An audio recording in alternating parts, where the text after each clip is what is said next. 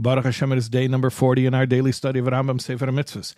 In our daily study of three chapters of Mishneh Torah, we're still in Hilchos Shabbos, specifically in chapters 9, 10, and 11 of those laws.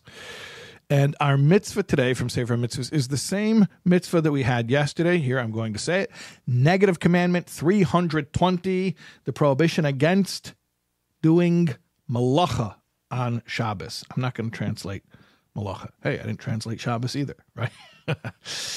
I, I, mentioned yesterday, malacha is a tricky word to translate because often we translate it as work or labor, but it's kind of misleading because it doesn't have to be strenuous labor. It doesn't have to be something that takes any exertion. It could be uh, throwing a twig onto a fire is is is malacha.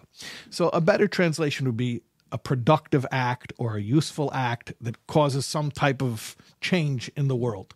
And it doesn't have to be something that takes a lot of effort. Um, I'll share with you something interesting about this mitzvah because we're studying it again today.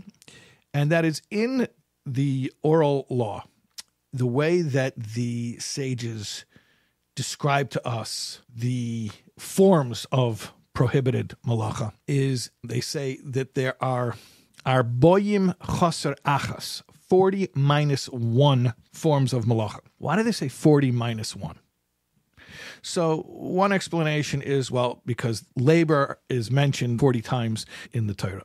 Okay, but that begs the question so why aren't there 40 prohibited forms of labor? And if indeed there are only 39, so just say it in a simpler way. Just say 39. Why do you have to say it in this formula, which is seemingly unnecessarily complicated 40 minus 1, which is 39. Just say 39. I'll explain to you what Chassidus uh, says about this. The truth is that there are 40 forms of labor on Shabbos, but only 39 of them are prohibited. One of them is not only permissible, but it is absolutely the most congruent way of being involved in Shabbos and that is what form of productive or creative activity? Avodas Hashem, serving Hashem, specifically through our davening and through our learning. Just because Shabbos is a day of rest doesn't mean it's a lazy day. It's not a empty day. God forbid. It's a day of cessation of mundane labor, but it's actually a day of really taking our, our service of Hashem to a, to a higher level with greater focus and greater intent. So it's it's not meant to be a uh, a lazy day. Shabbos is actually a day for for work, but the right kind of work for davening and meditating and thinking about Hashem and and studying Torah.